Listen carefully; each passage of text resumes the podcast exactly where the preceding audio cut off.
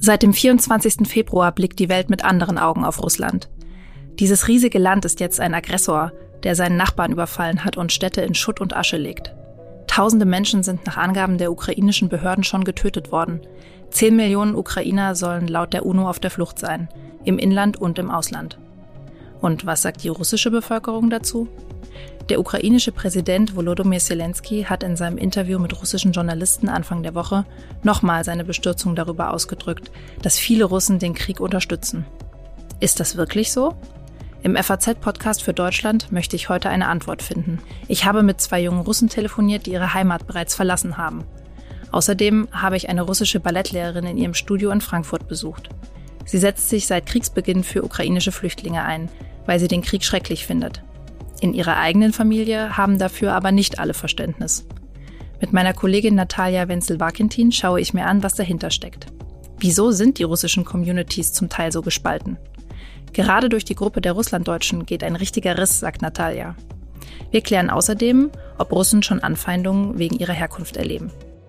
Heute ist Donnerstag, der 31. März. Ich bin Theresa Weiß. Schön, dass Sie dabei sind.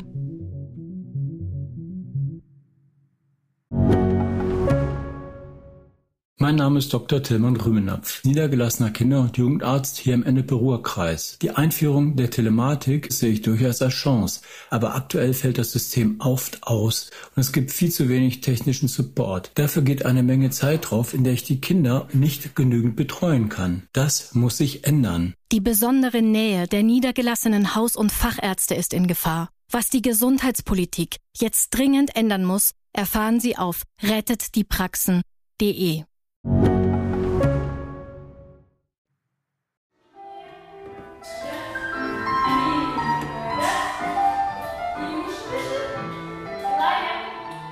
Viele helfen geflüchteten Ukrainern, auch Menschen mit russischem Hintergrund.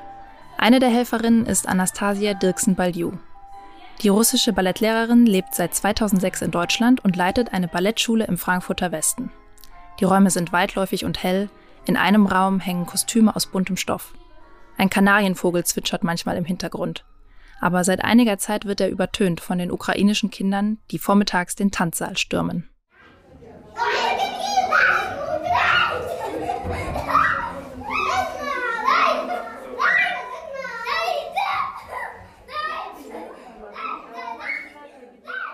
Anastasia Dirksen-Baljou bietet ihren Unterricht kostenlos als Aktivität für die Flüchtlingskinder an. Denn als sie vom Krieg erfahren hat, wollte sie unbedingt helfen.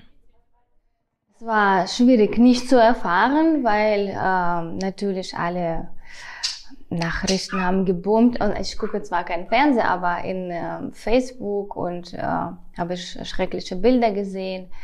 Und ich folge nicht die Politik, ich habe keine Ahnung von Politik. Ich bin so in meiner Ballettwelt versteckt sozusagen und fühle mich hier sicher. Aber ich habe dann schreckliche Bilder gesehen und ich habe meinen Mann gefragt, was geht ab? Und er hat gesagt, jetzt Krieg, Putin hat Krieg angefangen. Und dann habe ich angefangen, so ein bisschen mehr zu schauen, was eigentlich passiert ist. Und dann habe ich viele schreckliche Videos gesehen, wie in Ukraine die Häuser zerbombt waren und die Menschen getötet und so weiter. Und das war so erste 3 Tage vom Krieg, das ist jetzt schon mittlerweile ein Monat her, ja. Und ich war so in richtige Depri. Ich konnte wirklich nichts machen. Ich konnte es einfach nicht glauben, dass heutzutage sowas passiert ist und vor allem Russland mit Ukraine, ja. Das ist einfach unfassbar. Weil das kann man einfach nicht realisieren, dass es wahr ist, weil es sind Bruder und Schwester, ja, als würden Bruder und Schwester einander töten, ja, das ist schrecklich. Ich war sehr, sehr emotional und dann habe ich gedacht, dass ich da rauskomme, ich muss einfach was machen. Sie engagiert sich seitdem in einer Gruppe von Freiwilligen. In verschiedenen Chats organisieren die Privatleute medizinische Hilfe, Übersetzungen, Rechtsanwälte und auch Wohnungen. Ich habe nicht so Richtung, weil manche sagen, okay, ich bin am Bahnhof, ich helfe mit Übersetzung. Andere sagen, ich helfe mit Wohnungssuche. Ich habe wirklich alles ein bisschen gemacht. Manchen Wohnungen gefunden, manchen Möbel gefunden, anderen andere begleitet zu Krankenhaus oder Arzt gefunden, von allem ein bisschen. Das fordert allerdings auch seinen Tribut. Wir machen das schon seit einem Monat und alle haben noch Job, alle haben noch Familien und wir sind alle einfach fertig. Ja, wir schlafen wenig, viele haben 4 Kilo oder 5 Kilo abgenommen in dieser Zeit, weil es keine Zeit gibt zum Essen, ja. Und wir sind alle einfach übermüdet, aber wollen trotzdem helfen, ja, weil es ist, ja, schrecklich einfach, ja. Für die Ballettlehrerin war klar, dass sie helfen will, helfen muss, weil der Krieg schrecklich ist. Sie spricht von Krieg. Obwohl sie einen russischen Pass hat und natürlich auch Zugang zu vielen russischen Medien.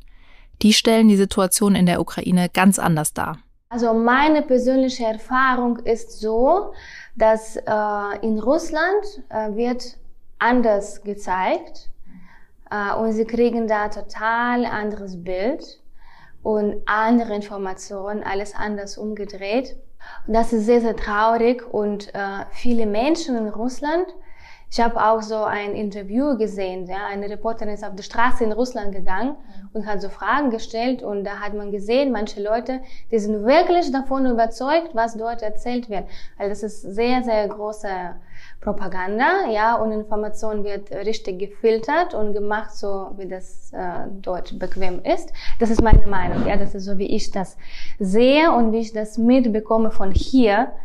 Ja, also meiner Meinung nach, da ist wirklich falsches Bild. Und die Leute haben keine Möglichkeit, andere Info zu bekommen. Das betrifft auch ihre Familie in Russland. Die schaut und hört nämlich Staatsfunk und glaubt nicht, dass Russland einen Angriffskrieg gegen die Ukraine führt. Ich versuche darüber nicht zu reden, ja, aber mit meiner Familie zum Beispiel, wenn ich rede und ich verstehe, die haben ein anderes Bild. Die haben total anderes Bild. Und sie glauben es nicht, sie glauben nicht, was da abgeht und verstehen es auch nicht wirklich, was los ist. Das ist auch schwierig, weil wenn Information nur begrenzt verfügbar ist, dann kann man das auch nicht mitkriegen. Ja? Man kann nicht zum Beispiel hier in Deutschland, man kann so Bilder sehen und so von zwei Seiten, man kann so vergleichen, okay. Aber dort nicht, in Russland nicht. Und jetzt seit einer Woche oder zwei noch weniger. Ist noch mehr manipuliert, ja. Und ich habe versucht, so ein bisschen akkurat zu erklären, zu sagen, guckt, eure Meinung ist so, aber es gibt noch diese Meinung. Und die sind zwar sehr unterschiedlich, Mitte ist bestimmt, also Wahrheit bestimmt irgendwo in der Mitte, aber es ist nicht komplett so, wie euch erzählt wird. Und das ist sehr schlecht angekommen. Ja, und dann habe ich gedacht, okay, ich soll das nicht so machen. Einfach, dass wir nicht streiten, erstens. Und zweitens ist es besser für meine Familie dort, weil sie leben dort, ja. Gefährlich für die, gefährlich für mich, ja. Und ja, für mich ist ja sowieso gefährlich. Ich weiß nicht, ob ich überhaupt in nächster Zeit nach Russland fliegen darf, ob ich da nicht verhaftet werde oder so. Diese Aussicht ist sehr bedrückend. Wie fühlt sie sich als Russin mit den Entwicklungen? Ich bin sehr traurig, ich bin wirklich sehr traurig, weil ich habe da wirklich nicht viele Verwandte oder Bekannte, aber meine Familie ist da. Trotzdem macht das mich wirklich sehr traurig. Das ist meine Heimat natürlich. Ich war auch nicht so oft da, eher war zum Beispiel meine Mutter hier, das war öfter. Aber trotzdem einfach dieser Gedanke, ich darf nicht hin, das ist schon krass, das ist schon heftig. Anastasia Dirksen-Baljou fürchtet, vielleicht nicht mehr in ihre Heimat reisen zu können, weil sie über den Krieg spricht, ihn auch als solchen benennt und Flüchtlingen aus der Ukraine hilft. Schauen wir jetzt mal auf die andere Seite, Russen in Russland. Es ist vollkommen klar, dass die Ukrainer die Hauptleidtragenden in diesem russischen Angriffskrieg sind. In Deutschland kommen jeden Tag tausende Flüchtlinge an, weil sie die unerträgliche Situation, der sie in Kharkiv oder Mariupol ausgesetzt waren, nicht mehr ausgehalten haben. Doch es gibt noch eine zweite Flüchtlingsbewegung in diesen Tagen. Auch der ukrainische Präsident Zelensky hat das erkannt. In seinem Interview mit den russischen Journalisten sagte er, in einigen Monaten wird jede russische Familie einen Verlust zu beklagen haben, sei es direkt durch den Krieg oder sei es, weil jemand auswandere. Einer davon ist Ilya Grusky. Ilya ist ein junger Unternehmer aus St. Petersburg, 21 Jahre alt. Er hat das Start-up Webium mitgegründet. Dort bekommen junge Russen Nachhilfe für ihre Abschlussprüfung. Das Programm ist ein Erfolg. Zehntausende Nutzer haben es damit schon an die Uni geschafft. aber Gründer Ilya hat seine Heimat verlassen. Er lebt jetzt in Berlin. Am 4. März ist er als Tourist über Helsinki eingereist. Er hat mir gesagt, wir können seinen vollen Namen hier gern nennen.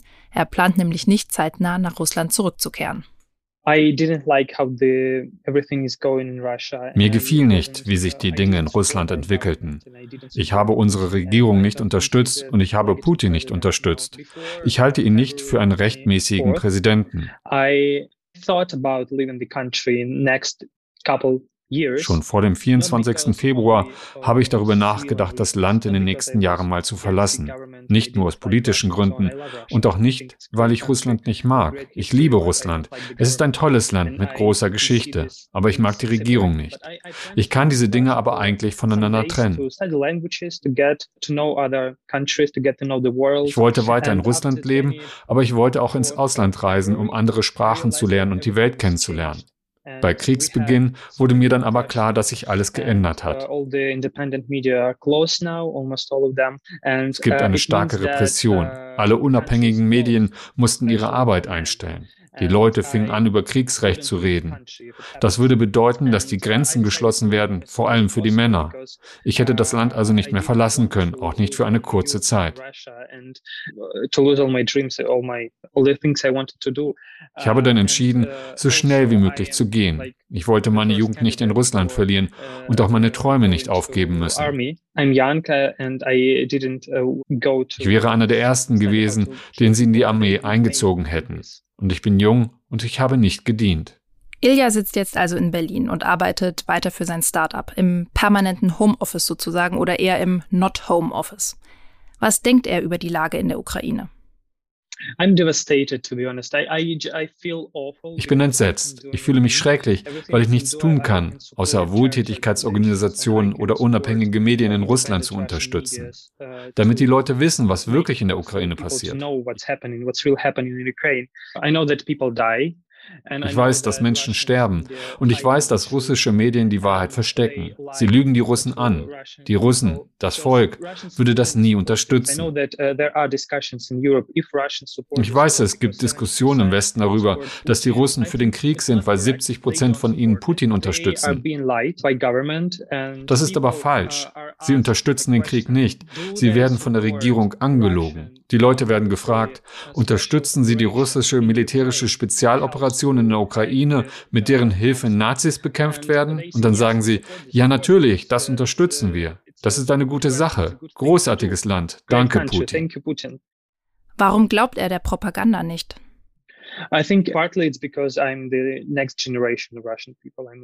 Zum Teil, weil ich zur nächsten Generation in Russland gehöre, zur Generation Z. Wir haben Zugang zu vielen Informationsquellen.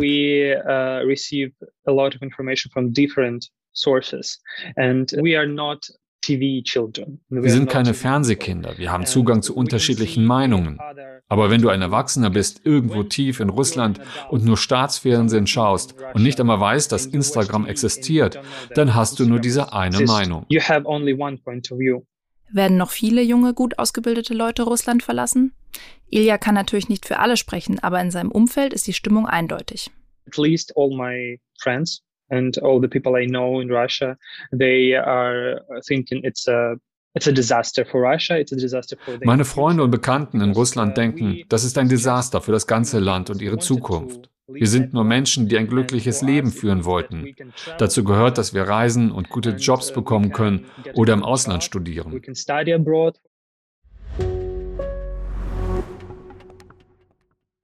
Diesen Brain Drain, die Abwanderung von jungen, erfolgreichen, mehrsprachigen Russen, gibt es schon länger. Denn repressiv ist das Regime in Moskau schon eine Zeit lang. Meine Kollegin Elena Barischeva ist darum schon vor einigen Monaten nach Deutschland emigriert. Ich kenne Elena aus einem Journalistenaustauschprogramm. Sie hatte zuletzt für die Deutsche Welle in Moskau gearbeitet. Ich habe sie angerufen. Привет. Привет. Hi. Sie ist schon vor einigen Monaten ausgewandert, denn die Lage für Journalisten hat sich in ihrer Heimat stetig verschlechtert.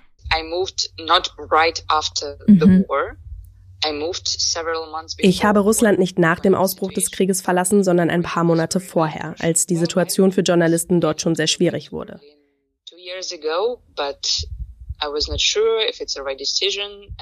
Ich hatte bereits vor 2 Jahren entschieden, dass ich wieder nach Berlin will, aber ich war noch unsicher. Dann kamen all die neuen Gesetze gegen Meinungs- und Redefreiheit in Russland.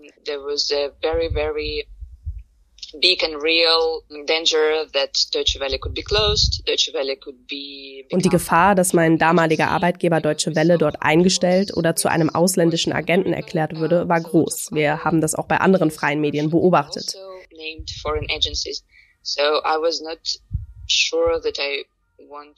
Ich war mir ehrlich gesagt nicht sicher, ob ich als Agentin geführt werden wollte. Ich war ziemlich geknickt und ich wollte einfach nur an einem sicheren Ort sein. Elena hat jetzt in Berlin ein Studium aufgenommen. Wenn es geht, will sie aber wieder in Russland arbeiten. Ich hoffe wirklich, dass ich bald zurückgehen und darüber berichten kann, was in Russland passiert. Aber ich bin nicht so mutig, es unter der Gefahr zu tun, für 15 Jahre ins Gefängnis zu müssen. Für die willentliche Verbreitung von Fake News, so nennen sie das jetzt. Also nein, nicht jetzt. So mutig bin ich nicht. Ich habe sie gefragt, ob sie glaubt, dass noch mehr russische Journalisten ihre Heimat verlassen.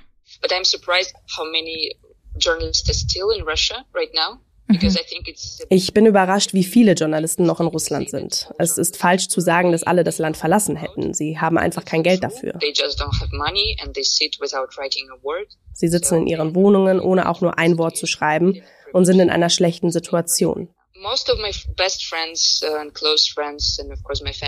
Die meisten meiner Freunde und meiner Familie sind ebenfalls noch dort. Sie wollen vielleicht auch gehen, aber sie haben kein Geld und keine Beziehungen ins Ausland.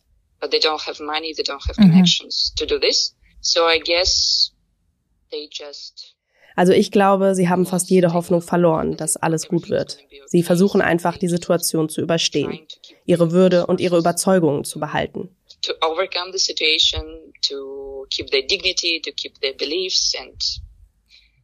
Es ist eine dunkle Zeit für alle, das sagen sie mir. Und sie alle warten darauf, dass sich die Situation ändert. Und natürlich sind sie auch gegen diesen Krieg. Ich habe das Glück, dass niemand in meiner Familie den Krieg unterstützt oder, wie sie es nennen, die militärische Spezialoperation. Aber wie sollen die Russen eigentlich Bescheid wissen, wenn es faktisch keine freien Medien mehr gibt? Elena sagt, wer will, findet Informationen.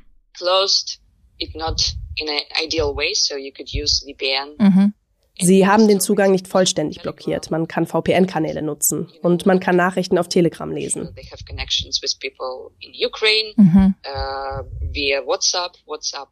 Außerdem haben viele Menschen in Russland eine Verbindung zu Ukrainern über WhatsApp. Sie bekommen die Nachrichten direkt aus erster Hand und natürlich wissen sie daher, was dort passiert. Also in meinem Kreis. Ich kann nicht sagen, wie das in anderen Familien ist.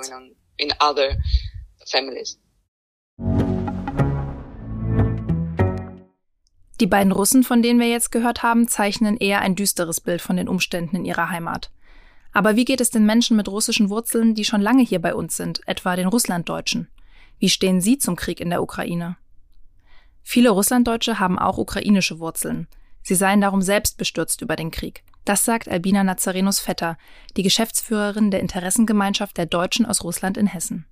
Die CDU-Politikerin ist auch in anderen Gremien der Russlanddeutschen aktiv, etwa bei der Landsmannschaft der Deutschen aus Russland. Sie meint, die Institutionen und Organisationen der Russlanddeutschen können jetzt sogar besonders gut helfen. Diese Vielfalt und Zusammenhalt gehören einfach zu unseren Stärken, weshalb wir unsere jetzt bewahrten Strukturen für unkomplizierte Hilfsangebote zügig abrufen können. Sei das bei den Behörden ging oder bei der Betreuung der Kinder, Jugendlichen. Also zum Beispiel die Deutsche Jugend aus Russland hat hier in Frankfurt 5 Kitas. Wir haben in allen unseren Kitas bereits schon geflüchtete Kinder aufgenommen. Also wir betreuen aber auch die traumatisierten Familien. Wie gesagt, wir leben genauso wie viele großartige Vereine momentan in Deutschland diese Solidarität mit den geflüchteten Menschen vor. Ist die Stimmung da wirklich so einhellig? Das kläre ich jetzt mit einer Kollegin, die sich da gut auskennt. Bei mir im Studio ist jetzt meine Kollegin Natalia Wenzel-Wakentin. Natalia, du beschäftigst dich bei uns in der FAZ immer wieder auch mit migrantischen Themen und zuletzt hast du dir auch die Situation für die Russlanddeutschen angeschaut. Vielleicht kannst du uns zuerst mal kurz erzählen, was ist das überhaupt für eine Gruppe? Russlanddeutsche ist eine Bezeichnung für die Nachfahren von Menschen, die im 18. Jahrhundert ins Russische Reich ausgereist sind, damals auf Einladung der Zarin und überwiegend in den 90er Jahren zurück nach Deutschland gekommen sind. Es gab auch schon welche in den 80ern, es gab auch welche noch in den 2000ern, aber der Höhepunkt der Migration war in den 90er Jahren und das sind nicht nur, das ist wichtig zu wissen, auch wenn ich sie Russlanddeutsche nenne, sind nicht nur Menschen, die aus dem heutigen Russland kommen, sondern die können auch aus Kasachstan kommen oder aus der Ukraine. Menschen aus dem russischsprachigen Bereich und aus dem ehemaligen Russischen Reich, die wieder nach Deutschland gekommen sind. Also viele von diesen Menschen haben einen irgendwie gearteten russischen Hintergrund, weil sie vielleicht mal dort gelebt haben oder die Eltern. Und jetzt sollen die sich plötzlich auch häufig irgendwie positionieren. Also sie werden ja gefragt von verschiedenen Medien, auch von uns, wie sie jetzt zum Krieg in der Ukraine stehen, wie sie mit der Situation umgehen. Und du hast bei deinen Recherchen festgestellt, es gibt gar nicht so die eine Position, sondern da gibt es ziemlich unterschiedliche Ansichten. Genau, es ist wichtig zu wissen, dass sie auch deshalb befragt werden, weil sie eine sehr, sehr große Gruppe der migrantischen Gruppen in Deutschland ausmachen. Also man geht ungefähr von 3,5 Millionen Menschen mit diesem Hintergrund aus in Deutschland. Und bei meinen Recherchen habe ich festgestellt, dass es einen großen Konflikt zwischen den Generationen gibt. Also dass wir eine Generation haben, die in der ehemaligen Sowjetunion aufgewachsen ist, nun in Deutschland lebt und dem Krieg durchaus ja positiver eingestellt ist gegenüber als die Generation, die entweder sehr jung hierher gekommen ist oder komplett hier aufgewachsen ist und die eine sehr, sehr kritische Meinung dazu hat und auf der Seite der Ukraine steht. Und dieser Konflikt belastet gerade sehr, sehr viele Familien. Inwiefern belastet dieser Konflikt? Wir haben viele ältere Menschen, die leider auf die Propaganda des Kreml reinfallen. Das muss man einfach so sagen. Wir haben Menschen, die russisches Staatsfernsehen konsumieren, aber auch soziale Netzwerke. Plattformen wie Odnoklassniki, das ist das russische Äquivalent zu Facebook, spielen eine ganz, ganz große Rolle in der aktuellen Situation. Da werden einfach gezielt Propaganda, Falschinformationen verbreitet, Videomaterial, Bildmaterial, ohne jegliche Quellenangaben. Das wird weiter verschickt, das findet den Weg in Familien, WhatsApp-Gruppen. Ja. Man muss wissen, diese Menschen sind oft sehr, sehr eng miteinander vernetzt, auch über die digitalen Möglichkeiten. Und wir haben diese Menschen auf der einen Seite und wir haben ihre Kinder, die ihnen widersprechen und die dann am Esstisch mit ihnen diskutieren und auch geschockt sind und nicht begreifen können, wie ihre Familie oder ihre Eltern, ihre Onkels und Tanten ernsthaft diesen Krieg gutheißen können. Die Werte gehen so stark auseinander und da findet so eine Desillusionierung auch auf Seiten der Kinder statt, die sagen: Ich habe so viele gute Werte von meiner Familie mitbekommen. Wie kann es sein, dass ihr einen Krieg, bei dem unschuldige Menschen getötet werden, gutheißen könnt?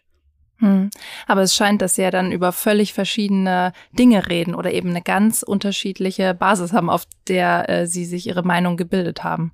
Ja, und oft sind diese Menschen, die auch ihre Informationen hauptsächlich von diesen Plattformen oder auch aus dem russischen Staatsfernsehen konsumieren bzw. ziehen, nicht mehr zugänglich für sachliche Argumente. Ich habe auch mit vielen gesprochen, die immer wieder versuchen, ins Gespräch zu gehen mit ihren Familien und sagen: Ich habe hier die Belege dafür, dass das, was du sagst, nicht stimmt. Hier sind die Beweise, aber sie sind überhaupt nicht zugänglich. Das wird alles oftmals abgewatscht mit nein, das stimmt nicht. Ich habe recht, du kannst es nicht wissen, denn du glaubst der westlichen Propaganda. Auch das haben wir oft, dass die Menschen sehr einseitig sich nur informieren und alles, was bei uns vermittelt wird, nicht glauben. Ja, ich habe über das Thema auch mit einem Gesprächspartner aus Russland gesprochen. Er ist ein junger Unternehmer aus St. Petersburg, heißt Ilya.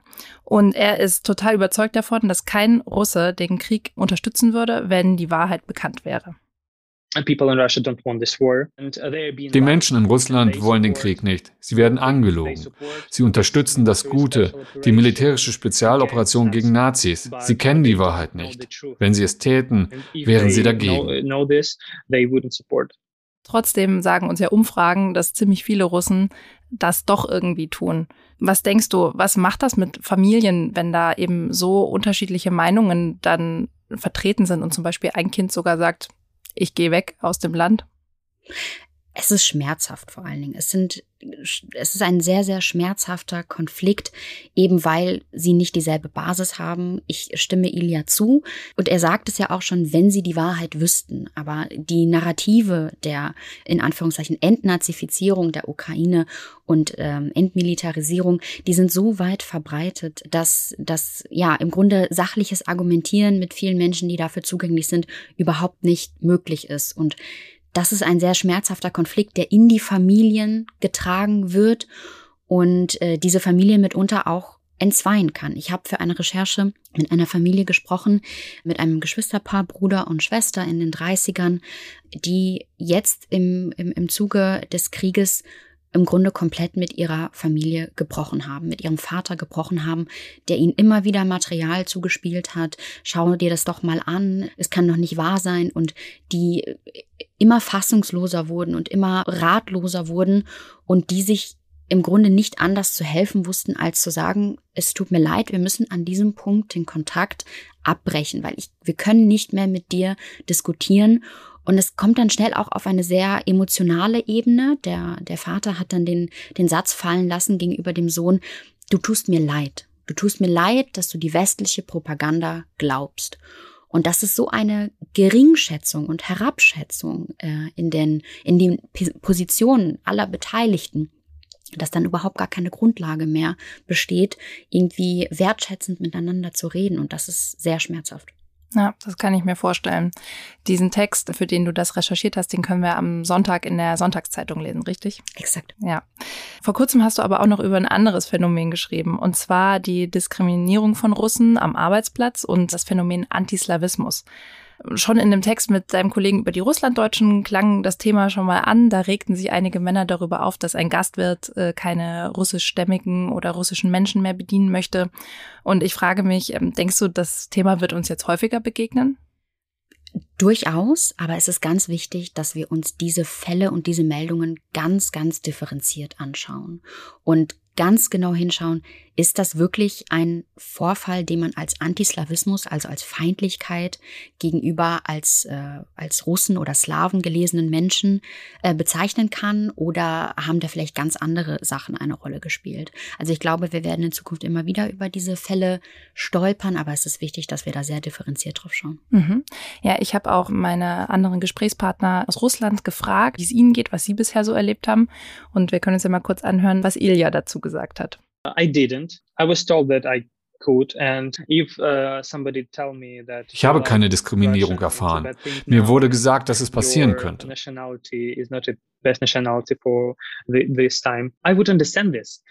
mir jemand sagen würde, Russe zu sein ist etwas Schlechtes, würde ich es verstehen. Ich unterstütze die Regierung ja nicht und würde sagen, es tut mir leid, was mein Land tut. Ich habe auch Elena noch gefragt, das ist eine Journalistenkollegin von uns, und sie hat mir Folgendes erzählt. Um es kurz und knapp zu sagen, ich war vorbereitet. Ich habe eine negative Reaktion erwartet, aber habe nie eine bekommen. Alle meine Freunde und Verwandten aus Russland fragen mich die ganze Zeit, Elena, geht es dir gut? Behandeln sie dich gut? Ich bin davon immer überrascht. Sie denken, ich bin in einer schlechteren Lage als sie in Russland aktuell. Ich erkläre dann immer, nein, ich erlebe keine Ablehnung. Alle behandeln mich wirklich gut. Viele meiner deutschen Freunde und auch die von anderswo haben mir sehr liebe Nachrichten geschrieben. Also die beiden haben keine solchen Erlebnisse gehabt, was ja erstmal schön ist. Aber gewappnet haben sie sich dafür irgendwie schon im Vorhinein. Ja, das habe ich auch. Und ich kann ganz ähnlich wie die beiden berichten, dass aus dem Umfeld eher Nachfragen kommen. Hey, bist du okay? Wie geht's dir damit? Hast du vielleicht auch noch Familie in Russland oder der Ukraine? Inwiefern betrifft es deine Familie? Das ist super, dass es so ist. Ich habe für diese Recherche, in der es um Antislawismus am Arbeitsplatz ging, ungefähr mit 10, 11, 12 Menschen gesprochen über dieses Thema. Menschen, die mir Vorfälle zurückgemeldet haben. Und es hat sich ganz klar herauskristallisiert, dass das hauptsächlich Vorfälle waren in Bereichen, wo Menschen sehr engen Kontakt haben zur breiten Bevölkerung. Also nicht innerhalb ihrer Kollegenschaft, innerhalb ihres Teams, innerhalb ihres Unternehmens, von Vorgesetzten oder den Kollegen. Das sind alles noch Einzelfälle. Und das ist wichtig dabei, wie ich schon anfangs gesagt habe, sehr differenziert drauf zu schauen, die Situation genau zu analysieren und sich zu fragen, ist das wirklich jetzt passiert, weil ich Russisch gelesen werde oder weil man mir einen russischen Background zuschreibt und ist das jetzt aufgrund von Stigmata und Vorurteilen geschehen, diese Situation, oder habe ich sie vielleicht anders interpretiert? Die Emotionalität bei diesen Vorfällen macht es dann immer sehr schwer. Diskriminierungserfahrungen sind natürlich sehr, sehr schmerzhaft und deshalb verliert man da schnell einen objektiven Blickwinkel. Aber es ist wichtig, diese Situation zu analysieren, um auch nicht in eine Falle zu tappen, die auch der Kreml bewusst stellt, ja, indem man das Narrativ des in Anführungszeichen russophoben Westens schürt, der Russen und Russinnen bewusst diskriminiert und der Kreml die Menschen so auf seine Seite zieht. Ich habe für diese Recherche mit einem Juristen und Antidiskriminierungstrainer, Sergej Prokopkin hieß er, gesprochen, der sich schon sehr, sehr lange mit Antislawismus beschäftigt und der auch eigens eine Meldestelle eingerichtet hat, also der versucht hat, diese ganzen Informationen und Meldungen, die jetzt gerade völlig ungefiltert über die verschiedenen Plattformen kommen, erstmal zu sammeln und aufzuarbeiten. Und er hat mir bestätigt, dass es einfach extrem wichtig ist, diese Situation genau zu beleuchten, um halt da nicht in diese Falle zu tappen und das Narrativ vom russophoben Westen zu bedienen. Ja, das habe ich auch von anderer Seite gehört, nämlich von Albina Nazarenus-Vetter, die in einigen Gremien der Russlanddeutschen aktiv ist. Diese Fälle der Diskriminierung und Ausgrenzung aufgrund der Herkunft, der Sprache, der ethnischen Zugehörigkeit gibt es tatsächlich. Und wir nehmen jede Meldung ernst und verweisen dann die Landsleute auf die einschlägige Beratungsstellen. Wichtig ist einfach, dass die Menschen wissen, dass der deutsche Rechtsstaat sie beschützt und man sie nicht im Stich lässt. Wir appellieren an die hiesige Bevölkerung, nicht Putins Krieg nach Deutschland zu holen, denn damit spielen wir ihm in die Hände. Er möchte, dass der Westen destabilisiert ist. Und dabei sind ihm auch alle Mittel recht.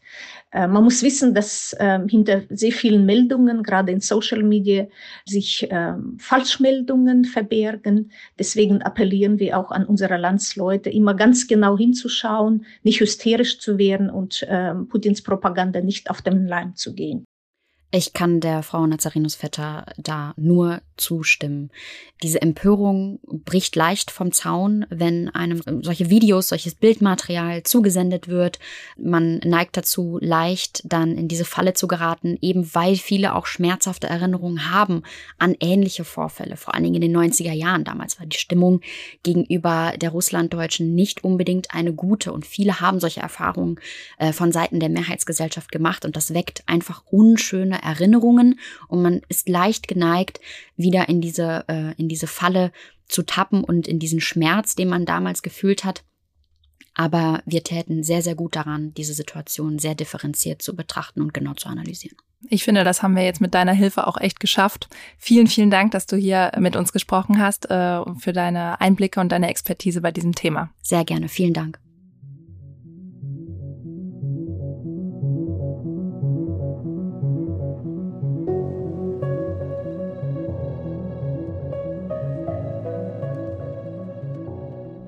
Dieser Krieg ist auch ein Informationskrieg.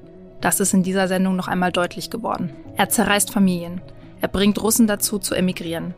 Und doch sind wahrscheinlich in Russland selbst sehr viele Menschen davon überzeugt, dass Putin ein hehres Ziel verfolgt. Zulasten der Ukrainer. Für mich ist es ein kleiner Trost, dass es trotzdem sehr viele Menschen gibt, die den Flüchtlingen hier helfen, ganz unabhängig von ihrer eigenen Nationalität. Das war der FAZ-Podcast für Deutschland, heute am 31. März mit Theresa Weiß. Ich bedanke mich für die Unterstützung bei der heutigen Folge, ganz besonders bei meinem Kollegen Tim Neumann, der einige der O-Töne für uns eingefangen hat. Morgen ist mein Kollege Andreas Krobock dann wieder für Sie da. Machen Sie es gut. Paka.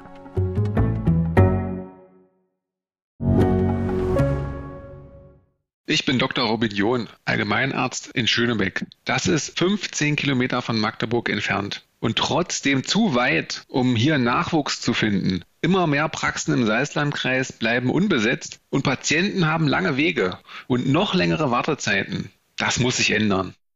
Die besondere Nähe der niedergelassenen Haus- und Fachärzte ist in Gefahr. Was die Gesundheitspolitik jetzt dringend ändern muss, erfahren Sie auf rettetdiepraxen.de.